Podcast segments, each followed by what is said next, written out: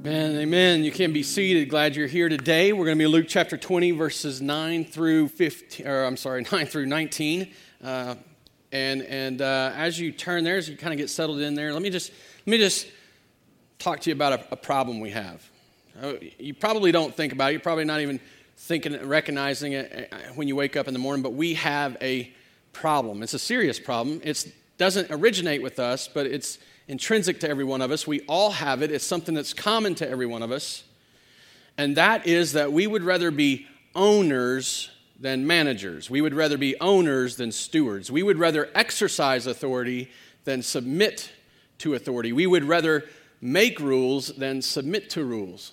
Now, some of you, as I'm saying that, some of you recognize immediately this is who this is who I am. I I I, I agree. I don't like that, and so just, just that's where I stand. So I'm right there with you. I joined the Army when I was 18, and I thought, I'm going to go be in the Army. I got off the plane, uh, going to basic training, and I walked through the airport. My plane landed late. I had no control over that. My plane landed late. I got to the USO office where I was supposed to meet the bus and the other people who were headed to Fort Knox for basic training, and they were all gone. But there were some MPs who were carrying a prisoner who was AWOL back to Fort Knox. And they said, We'll give you a ride and they put me in the middle and the prisoner by the door. And so that was the first indication something's off here. Something's not right. And then, as we're on our way to Fort Knox, they're making comments and ridiculing uh, people in basic training. And then the officer in charge, who was sitting in the front right seat, he's riding shotgun, he starts offering people in the car gum. And he offers the guy driving, he said, Hey, you want a piece of gum? Yeah, I'd love a piece of gum. And he offers, offers the MP next to me a piece of gum, and he's like, Yeah, I'd love one. And he offers the prisoner a piece of gum, but not me. What I quickly realized was that I had become a piece of property. I didn't like it at all. And that proved to be true over the next six years. As I was in the military, I was told over and over what to do, and I, it grated against me. In fact, when I got out at my six year point, I got out and I thought, I'm not going to be owned by anybody until I went to work for somebody, and suddenly they had expectations of me. Even as I raised through the ranks at that business, and the, the, the boss gave me more, more freedom, more authority, more responsibility, I still always answered to someone. Even when he was letting me do what I wanted to do, the customers didn't let me do whatever I wanted to do. And I learned, I have learned through my life, I do not, I am resistant. I reject, I, I, I refuse to be ruled. It's, it's uh, intrinsic to me. Now, some of you are there with me and you get it, you understand it. Others of you are like, nah, that's not me. That's not my personality. I, I don't like to exercise authority. I don't want to be in charge of anybody. I don't, I don't I would just as soon be in the back. Like my personality is one that I'm in the background. I'm I'm great with just being a supporting member of the cast. I don't need to be out in the front and getting all the accolades. So this isn't an issue of personality. This desire to be owners and not managers is an issue of our nature. Kids do it. There's a reason we talk about the terrible twos. If you've been a parent of a, of a two year old, you know this is true. This is not, I mean, it's, it, sometimes it doesn't wait till two. But the reality is, there's a reason why we have that stereotype. But when they're teenagers, I know when I was a teenager, I like if my mom had just known what I knew, if she knew as much as I did, then she would understand why I acted the way I did and did the things I did and would not listen to what she said. If she just was as smart as I was, that's for you. So I won't ever admit that again, but here we are. But that, that's what we do. I mean, teenagers, we think we got it figured out. We think we know what's going on, and, and nobody is going to tell us as teenagers what we're going to do. Every time your boss makes a policy that you think is not fair and you just kind of ignore it, reject it. No Facebook at work. Ah, he doesn't really mean me. He means all those other slackers that don't do their job as well as I do mine. Every time we climb in a car, you're under the authority of the, the laws of our land. But how many of us are ah, five, ten miles an hour? Cops don't care. They're not going to pull me over. That's not, that's, that's, that, that's not the law. The law is the, the speed limit set, right? So we're supposed to obey it and we reject it.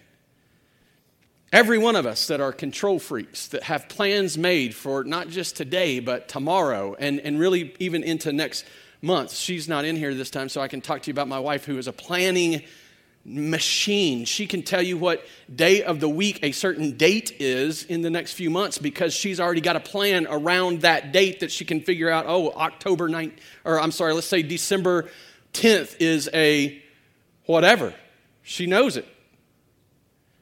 But everyone that's like that, when the plan doesn't go to plan, you get angry and frustrated because people aren't doing what you expect them to do because you like to exercise control, authority.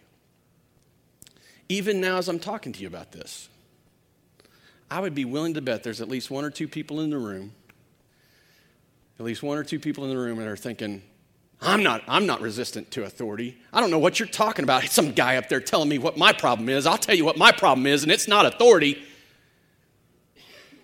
Or is it? See, this, this is intrinsic to us. It's a problem we have.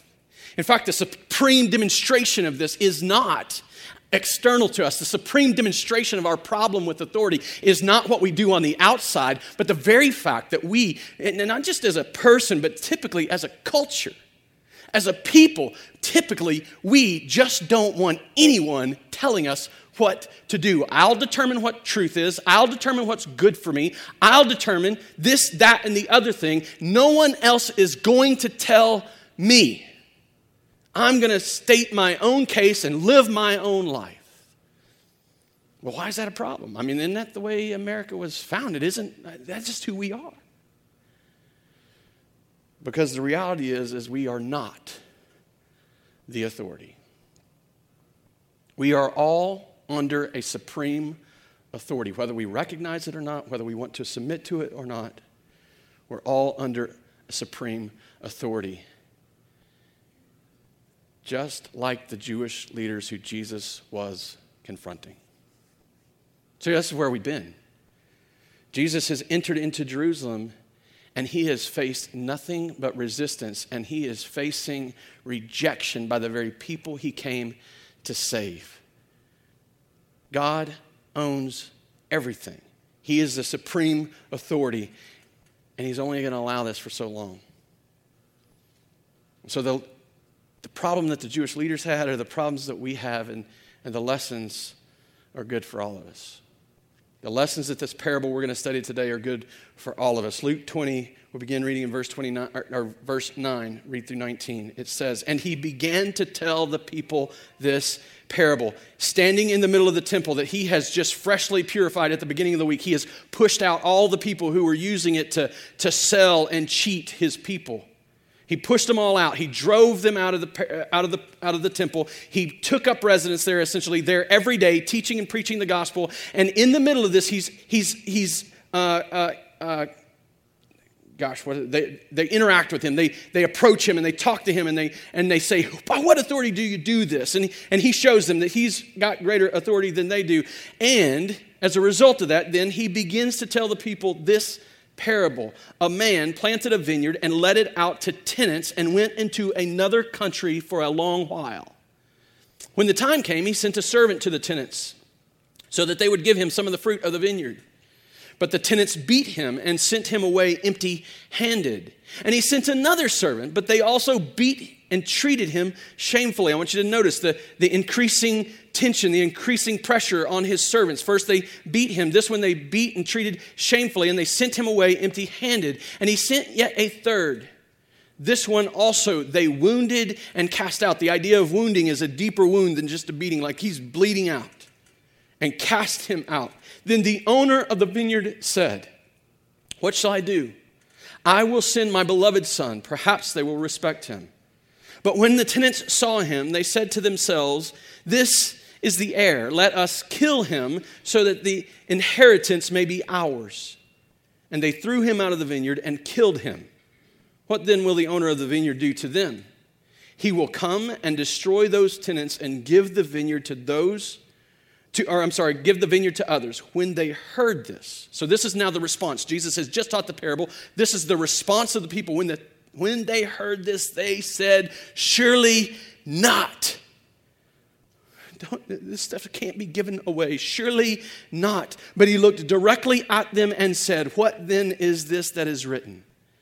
The stone that the builders rejected has become the cornerstone. Everyone who falls on that stone will be broken to pieces, and when it falls on anyone, it will crush him.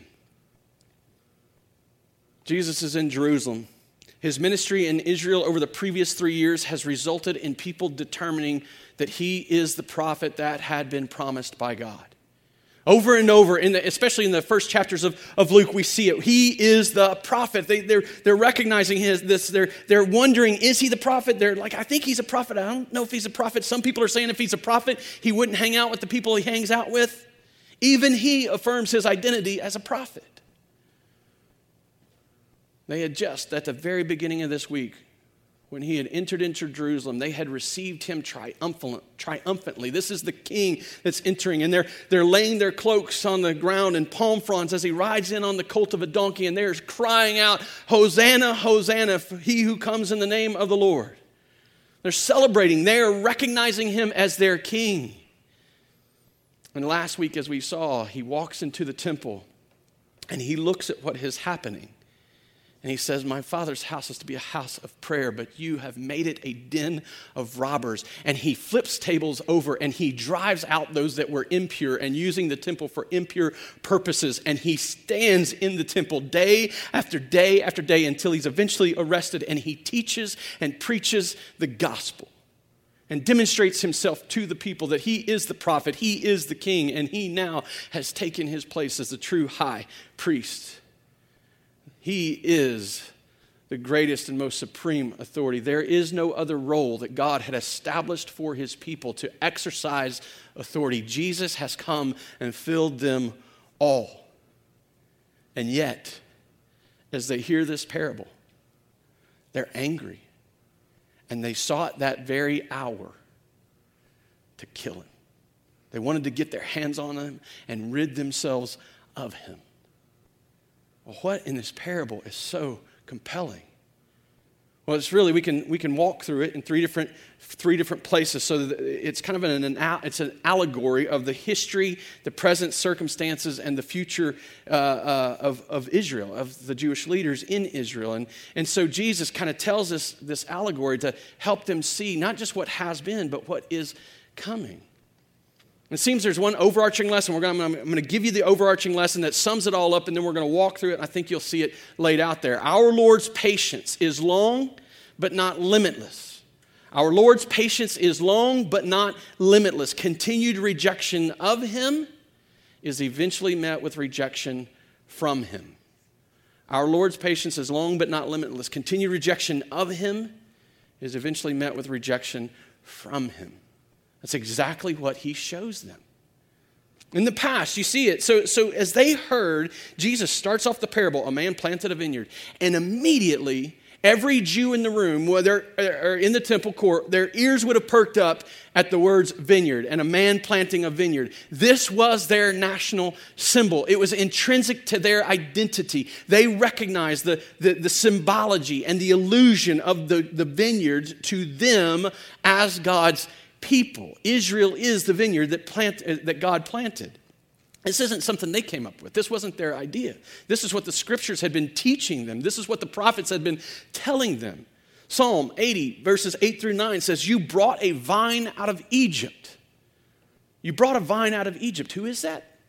It's the Israelites. You brought a vine out of Egypt. You drove out the nations and planted it. Not only did he bring them out of Egypt, but he removed people in front of them and he planted them. You cleared the ground for it. You it took deep root and filled the land. This was the story. This is a summary of what was happening with Israel. When they came out of Egypt, God brought them out.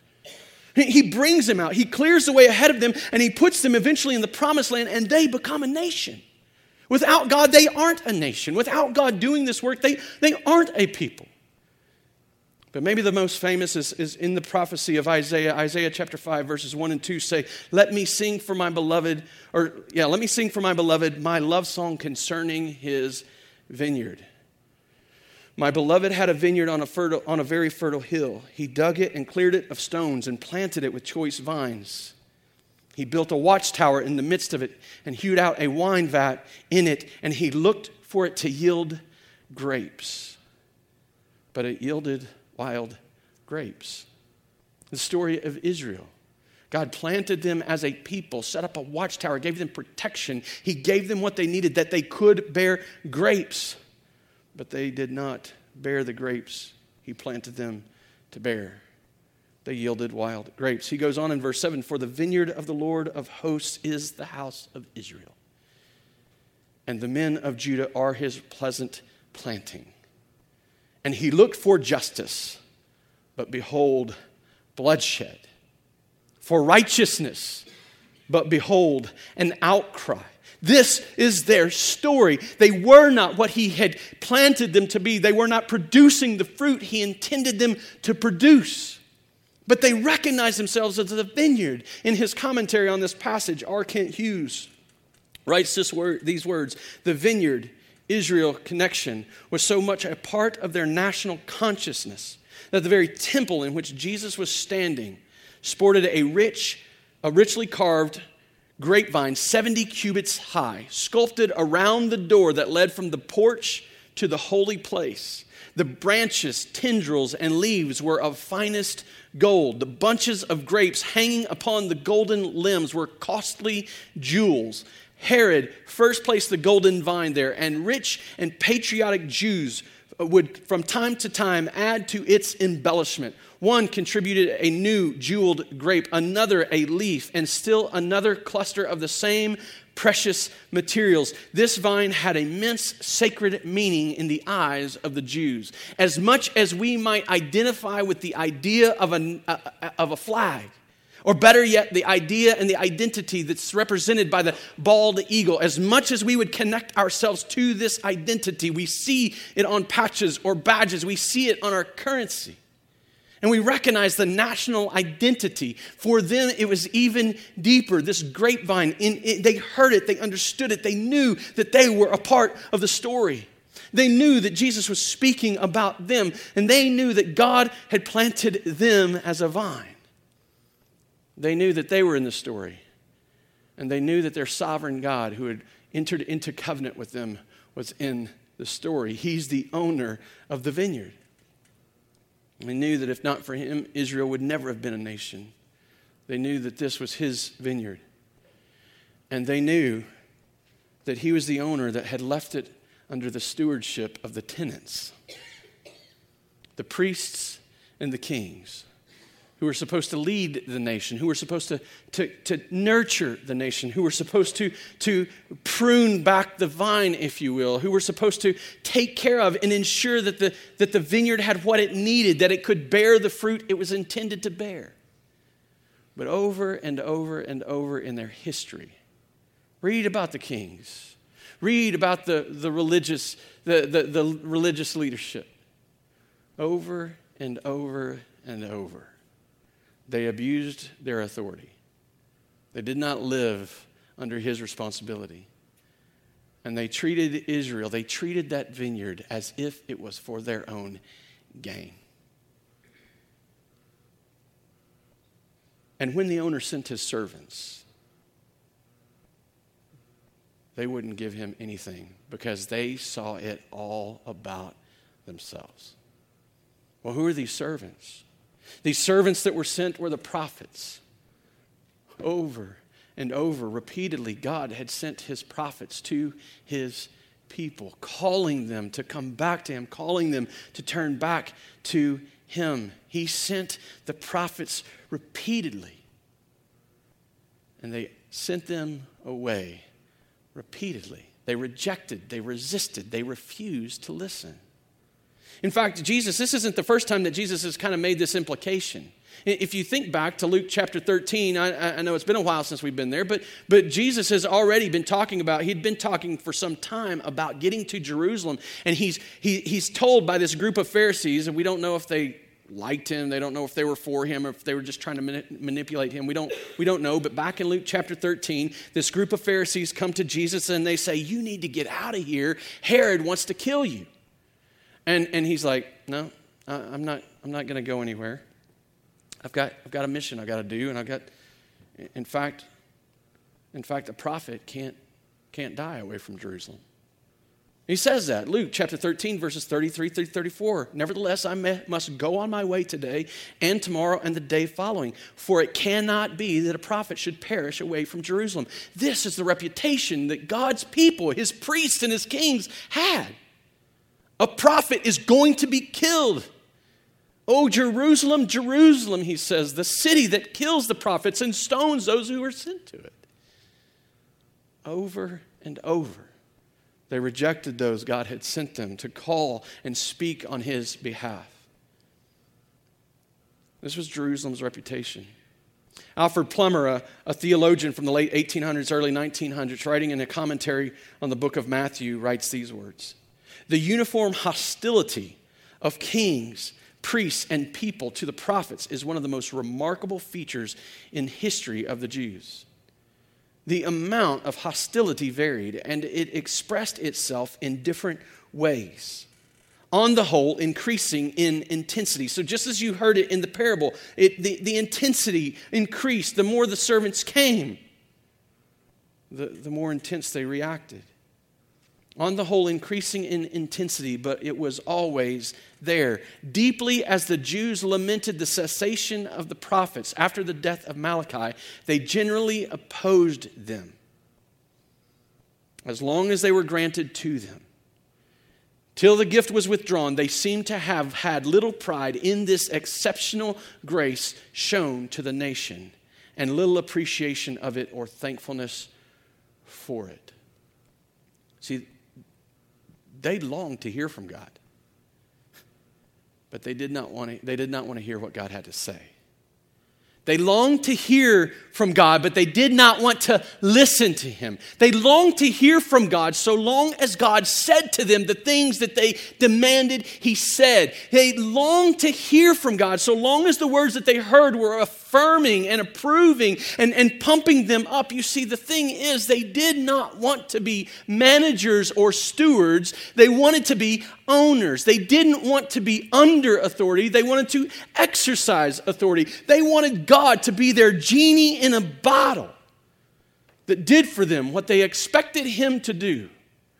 Elijah had to run for his life because of his rejection. Amos had to run for his life because they wouldn't have him. Ezekiel was told by God, directly told by God, ignore their rejection, expect their, their, their refusal and their rebellion. You're speaking my word. Expect them to reject you and rebel against you. Isaiah, according to tradition, was sawn in two. You know, the writer of the book of Isaiah was cut in two. The tradition goes that, that um, King Manasseh had sentenced him to death, and because he had sentenced him to death, he, Isaiah runs runs for his life, seeking to be safe. He hides inside of a tree, and they find him in the tree, and he won't come out, and so they cut it down and cut him in two in the process. Jeremiah, rejected by the people, is thrown in a pit and left to die. And as tradition tells us, he would eventually be stoned because he was God's prophet, because he spoke God's word. You see the call to prof, to be a prophet of God, to, to stand and speak God's word, was not a call to have a, have a posh lifestyle, to have a life of ease and comfort. It was to stand and speak truth in the light and in the face of people who did not want to submit to God. And they continued to reject. They continued to refuse to submit. They continued to resist any authority. And so the owner of the vineyard says, Well, what will I do? I will send my beloved son. And that's present day. Not, not, not, present day today, that's present day as they're standing there in the temple, listening to Jesus tell this story, recognizing that they have just heard their history. They're being brought into the present because Jesus had already made claims to God being his Father. In fact, the whole first two chapters of Luke is about Jesus being the Son of God. It's not a Christmas story. It is a Christmas story, but it's more than a Christmas story. It's an identify, it's a, it's a chapter, two chapters that identify him not just as a prophet who serves, but as the son who has been sent. John writes about this in John chapter 3, verse 316. For God so loved the world, whosoever, uh, for God so loved the world, that he sent his only begotten Son, that whosoever believes in him will not perish, but have everlasting life. God sent his Son, and Jesus took that claim. And if you question it, just go back. I think it's, it, it's, it's uh, the, the story of when Jesus is in the temple. You know, Mary and, and Joseph have left Jerusalem. They're on their way home. They're a day away, and they suddenly realize, where's our kid? We left our son. How did that how could that be? Like where's he at? They get scared, they get nervous, they begin to search around frantically. They end up in Jerusalem and they finally find him sitting in the temple teaching God's people, teaching the chief priests. And, and when, he, when he answers them, what's wrong? Didn't you know I must be in my Father's house? Jesus is God's Son, the Son that has been sent. And so, not only, not only are they recognizing that he or that they are in the story, not only are they recognizing that the chief priests and the scribes and the elders are in the story, they're recognizing that Jesus is in the story. He is the Son that God the Father had sent.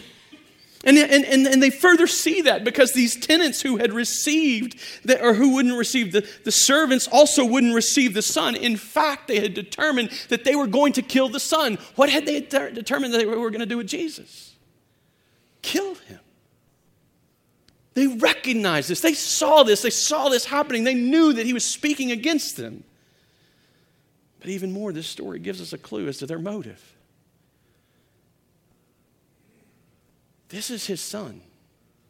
If we kill him, the inheritance is ours. We don't have to be managers anymore. We get to be owners. We get to replace him. We get this all to ourself. They have a problem. And so they kill the son. And Jesus asks the question what will the owner do? Destroy them and take away what they've been given and give it to others. It moves from present day reality of the fact that they wanted to rid themselves of the Son of God to the fact that because they longed to do it and in some measure would succeed, destruction was coming. You see, their ultimate rejection would receive the owner's ultimate rejection, judgment, condemnation, and loss. The people balk when a preacher talks about God's wrath. Uh, this is pretty natural. I mean, it's, it's, it's happen, it happens everywhere. The world wants to, that, that we live in wants to deny God's anger. In fact, there's preachers who would stand up and tell you God's not angry. In fact, there's one preacher who made a name for himself off, the, off of a tour around our nation that said God's not angry. God is angry. We killed his son. He has every right to be angry. God is angry. And if we continue to reject him, he will reject us. It's right for him to be angry. It's, it would be wrong, it would be crazy for us to deny him this reality. God demonstrates right here and right now he's angry. Why wouldn't he be? Imagine, parents, if this was your child. Imagine, imagine that you're the one who sent your son or your daughter, and she was rejected. She was bullied and beaten and accused and ridiculed. Imagine going, sending your child into the schoolhouse and they beat him up. Imagine your daughter gets hooked up in school with a bunch of mean girls. What happens within you? What more would happen if they killed your child? Why would we, why would we think that God wouldn't be angry? God's holy and He's righteous and He's pure, he, he wouldn't get it. No. That just means his anger is holy and it's pure and it's righteous. He won't sin in his anger, but he is angry. And because of his because of our rejection, because of their rejection, he is bringing judgment. Judgment is coming. They were going to lose everything. And you see their response? It's in verse 16, you see their response. Surely not. Surely not. This is the strongest Greek word that they could have said, the strongest re- uh, negative re- response that they could offer. Paul uses it in his letters. Absolutely not. Absolutely not. They don't. They, they, they think this is a horrific idea. It may it never be. But he looked at them directly. Looked at them directly, right in their eyes. What about this then?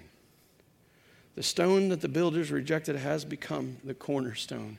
You see, Jesus, the Son that had been sent by God, is the cornerstone chosen by God. Even though they would kill him, even though they would reject him, nothing would change about Jesus. He would remain the prophet, priest, and king. His authority wouldn't be changed. His position wouldn't be changed. His identity wouldn't be changed. His, uh, nothing about him would be diminished the stone that the builders rejected has become the cornerstone. He draws that out from Psalm 118, verse 22. But then he professes even further the judgment. Everyone who falls on that stone will be broken to pieces, and when it falls on anyone, it will crush him. What God had chosen, they had rejected. What God in his authority had established, they had refused and we're continuing to resist. In fact, all the more having heard this parable, they desperately, desperately wanted to rid themselves of Jesus. Our Lord's patience is long, but not limitless. Continued rejection of Him will eventually meet rejection from Him. Like their problem, we have a problem. We don't like being under authority any more than they did. We don't like God to meddle in our lives any more than they did. We just expect Him to be there when we need Him, not fully give ourselves to Him. This really, truly is not born in, I mean, this isn't, doesn't originate with us, it doesn't start with us. This is natural. This is an, an, issue of our nature.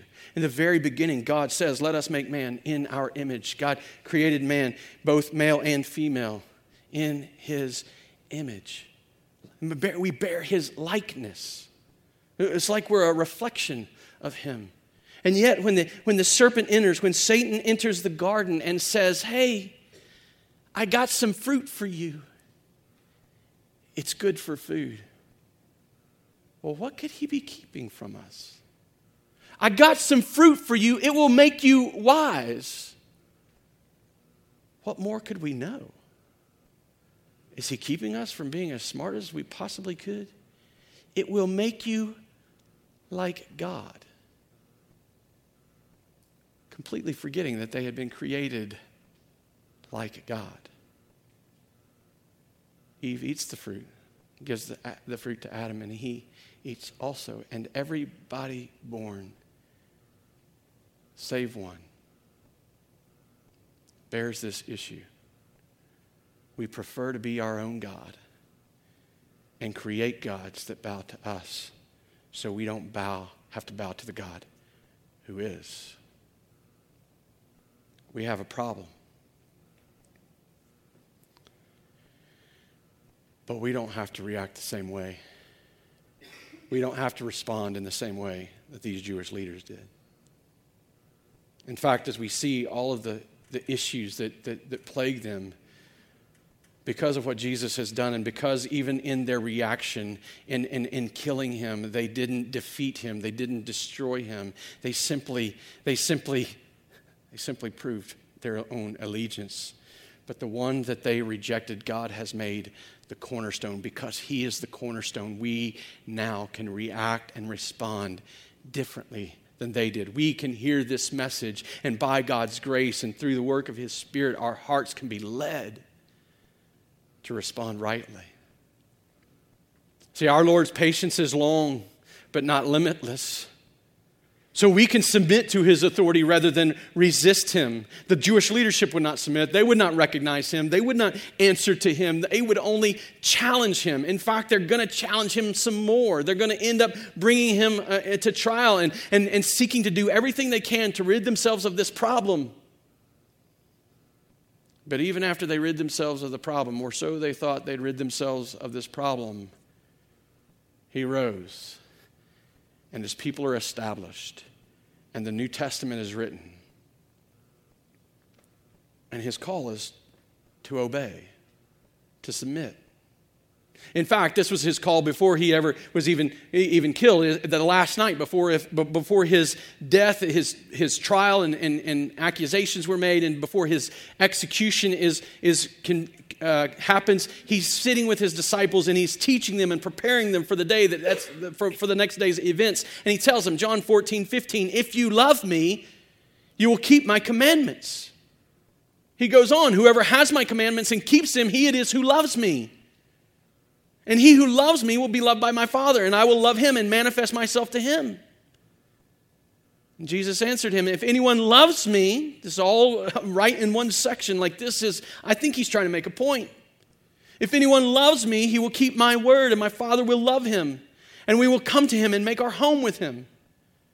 In verse 24, he says it a little differently, but it's still the, still the same meaning. Whoever does not love me does not keep my words. And the words that you hear is not mine, but the Father's who sent me. I think the point that he's trying to make is that if we love him, we obey him. If we don't obey him, we don't love him. If we won't submit to him, it's not just, a, it's not just an issue of our nature against authority, it's our issue of uh, a love for ourselves. We see this also in the Jewish leadership. In the very last line of the, of, the, of the passage we read, it says, The scribes and the chief priests sought to lay hands on him at that very hour, for they perceived that he had told this parable against them, but they feared the people. They desperately wanted to be rid of Jesus, but they loved themselves so much they wouldn't act because they knew that people would stone them. They loved themselves. They did not love God. They did not submit to God because they would not love God. They loved themselves. Our Lord's patience is long but not limitless because of Jesus. We can submit to his authority rather than resist him. Our Lord's patience is long but not limitless. So, because of Jesus, we can steward what he gives rather than rob him these tenants, these stewards, it was right of the owner to expect them to give, them, give him a portion. It was right for him to send servants and expect a fruit back from them. It was right for him to do that. It was right for God to, to, uh, to, to say, hey, here's my people. I want you priests and you kings to lead them and nurture them and care for them. But when, when I send my servants, I, I, I, want to see, I want to see fruit from your work. I want to see the goodness of your work in them. I want to see the goodness of my people being increased. But they didn't steward what God had given them in accordance with the instruction that He had left them. But even after they rid themselves of Jesus, God, God took what they rejected and made Him the cornerstone and he established him. And now, because of him, we can steward wisely what he's given us. Peter gives us instruction to the scattered and suffering church across Asia Minor, 1 Peter 4:10, as each has received a gift, use it to serve one another. You received a gift not for yourself, but to serve one another as good stewards of God's varied grace. You don't own the gifts that God's given to you. You're a steward of the grace that God has given to you. You don't own His grace. You don't command His grace. You don't, you simply steward it. And as one of His people, you now to get to, to, to hand it away, to give it away that other people get to enjoy and appreciate the grace that God has given you. And if this is working and functioning properly, you're not just giving that grace away, you're receiving His grace from others. who have received his grace and are stewarding that grace so that others are blessed and benefited by it. Our Lord's patience, our Lord's patience is long but not limitless. So steward, steward what he's given you. Don't rob him. Don't keep from him what's due him. Our Lord's patience is long but not limitless. So worship him with your life rather than continue to refuse him. See, in the same way that the, the vineyard uh, was, was supposed to produce fruit and honor him with its life, God's people are to honor him with their life. God is due the glory that comes from his people, he's due the worship that we're to offer. The Jewish leaders wouldn't, couldn't, because they were rejecting the, the prophet, the priest, and the king. But because of him, we now can. We're doing a Bible study on Thursday morning with men, these, uh, with a group of men, and, and, and everybody, we've been working through the book of Hebrews. And, and this week we came to this passage that, that, oh man, as I read it, I just, I just heard these words from Jesus, warning, preparing, just, just talking about an eternal kingdom that would be established. What, what he's doing. And the fact that he was once rejected but the writer of Hebrews says, See that you do not refuse him who is speaking. For if they did not escape when they refused him who warned them on earth, much less will we escape if we reject him who warns from heaven. We reject the prophets, we won't escape. We reject Jesus who came in the flesh, we won't escape when the Spirit speaks from heaven and, and, and makes all things new. If we continue to reject him, we will not escape. At that time, his voice shook the earth, but now he has promised Yet once more I will shake only the, not only the earth, but also the heavens. This phrase once more indicates the removal of things that are shaken, that is, things that have been made, in order that the things that cannot be shaken may remain. There is a reality that He is establishing an eternal kingdom. He is building a spiritual building that will never be torn down, that will be established for all eternity. And Jesus Christ is the cornerstone of that building. He says, Therefore, let us be grateful. Look, look at the contrast. There's a contrast between refusal and rejection to being grateful for receiving a kingdom that cannot be shaken. And thus, let us offer to God acceptable worship. No longer refusing, no longer rejecting, but worshiping Him in gratitude being grateful for who He is and what He's done. Let us offer to God acceptable worship with reverence and awe, for our God is a consuming fire, and He will either burn you up or refine your eternal works. Instead of refusing Him, let us worship Him. And finally, our Lord's patience is long, but not limitless. So trust Him rather than reject Him. This might be the most important point that I can make today. Because the reality is, if you don't trust Him, you're not going to worship Him. If you don't trust Him, you're not going to steward the things that He's given you for Him. If you don't trust Him, you will never submit to Him. And truly, this was the greatest problem that the that the chief priests and the elders and the scribes had that day standing there in the temple. They did not trust Jesus. They would not believe him. They would not express any faith in him. And so they resisted, they refused, and they rejected. But the stone that they rejected, God has made the cornerstone. And because God has made him the cornerstone, because of Jesus Christ and his death and his resurrected life, we don't have to be crushed. We can be built onto the stone. Paul making this point to uh, the church in Rome, speaking about why Israel lost its place. Romans 9, verse 32. Why? Because they did not pursue it by faith, they did not trust but as if it were based on works, they have stumbled over the stumbling stone. Peter makes this point to the church in, across Asia Minor, 1 Peter chapter 2, 7 through 8. So the honor is for you who believe. The honor is for you who believe. Those who believe are built on the stone. They're, they're, the, the cornerstone is established and it, it, it sets the, the, the, shape of the building, it sets the place of the building. It, it's the authority from which the building is built out of and built upon. And from it, the foundation is laid, and from it, walls are laid upon the foundation. So the honor is for you who believe. But for those who do not believe, the stone that the builders rejected has become the cornerstone, and a stone of stumbling, and a rock of offense. They stumble because they disobey the word, as they were destined to do. And in Jesus' own words, everyone who falls on that stone will be broken to pieces, and when it falls on anyone, it will crush him. Just because they wouldn't believe the words he was saying, because they wouldn't trust the prophet that had come to express God's truth. They wouldn't trust him as their priest who would be the intermediary between them and their God. They wouldn't trust him as their king who had all authority to command them to obey. The thing is, whether we like it or not, God has established him as the cornerstone.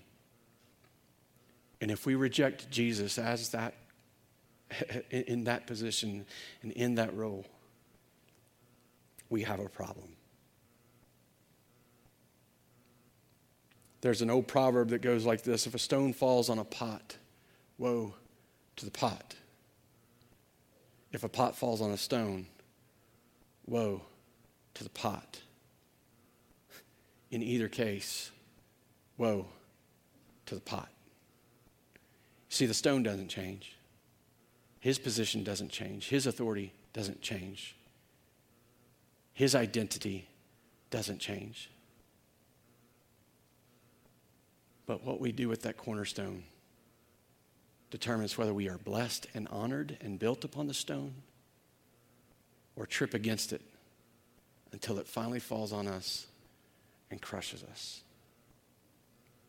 The Lord's patience is long, but not limitless. Continued rejection of Him will eventually meet rejection from Him. So if you're here today and you recognize your, your, your, your spirit to refuse and resist authority fights against Him, in every aspect of your life. I would just encourage you to consider this. Even, especially, especially those of you that sit here every week, who attend church every week. He's not speaking to people who are lost in the world, he was speaking to good church going folks.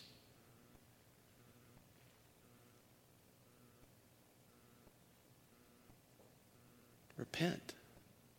Relent in your resistance. Relent in your rejection, relent in your refusal to fully submit under His authority and receive the blessing of His power. Be blessed by His ownership and rulership. Because truly, we are not owners. None of us are.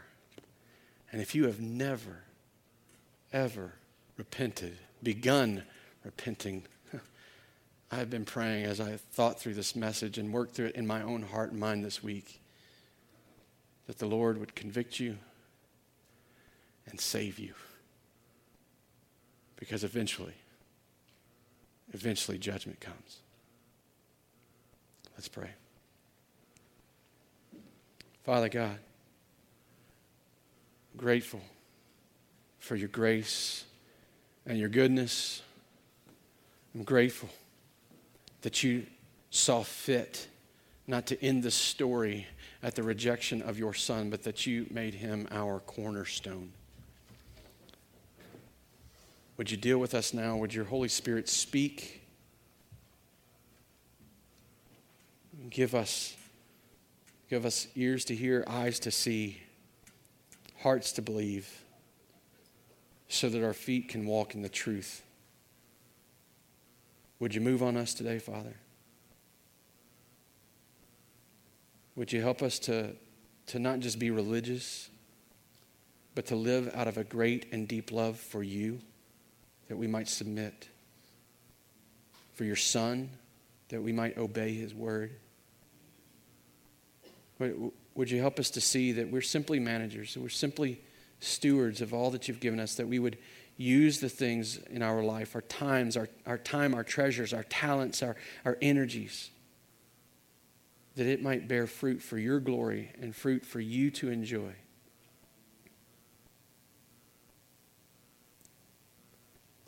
Would you help us to see the idols that we worship and submit to those, uh, submit to and turn from them that we might worship you? Father, move on us that we might trust you. And where we don't, would you help us to see it? That we could repent and trust. Repent and believe. I pray these things in Jesus' name. Amen.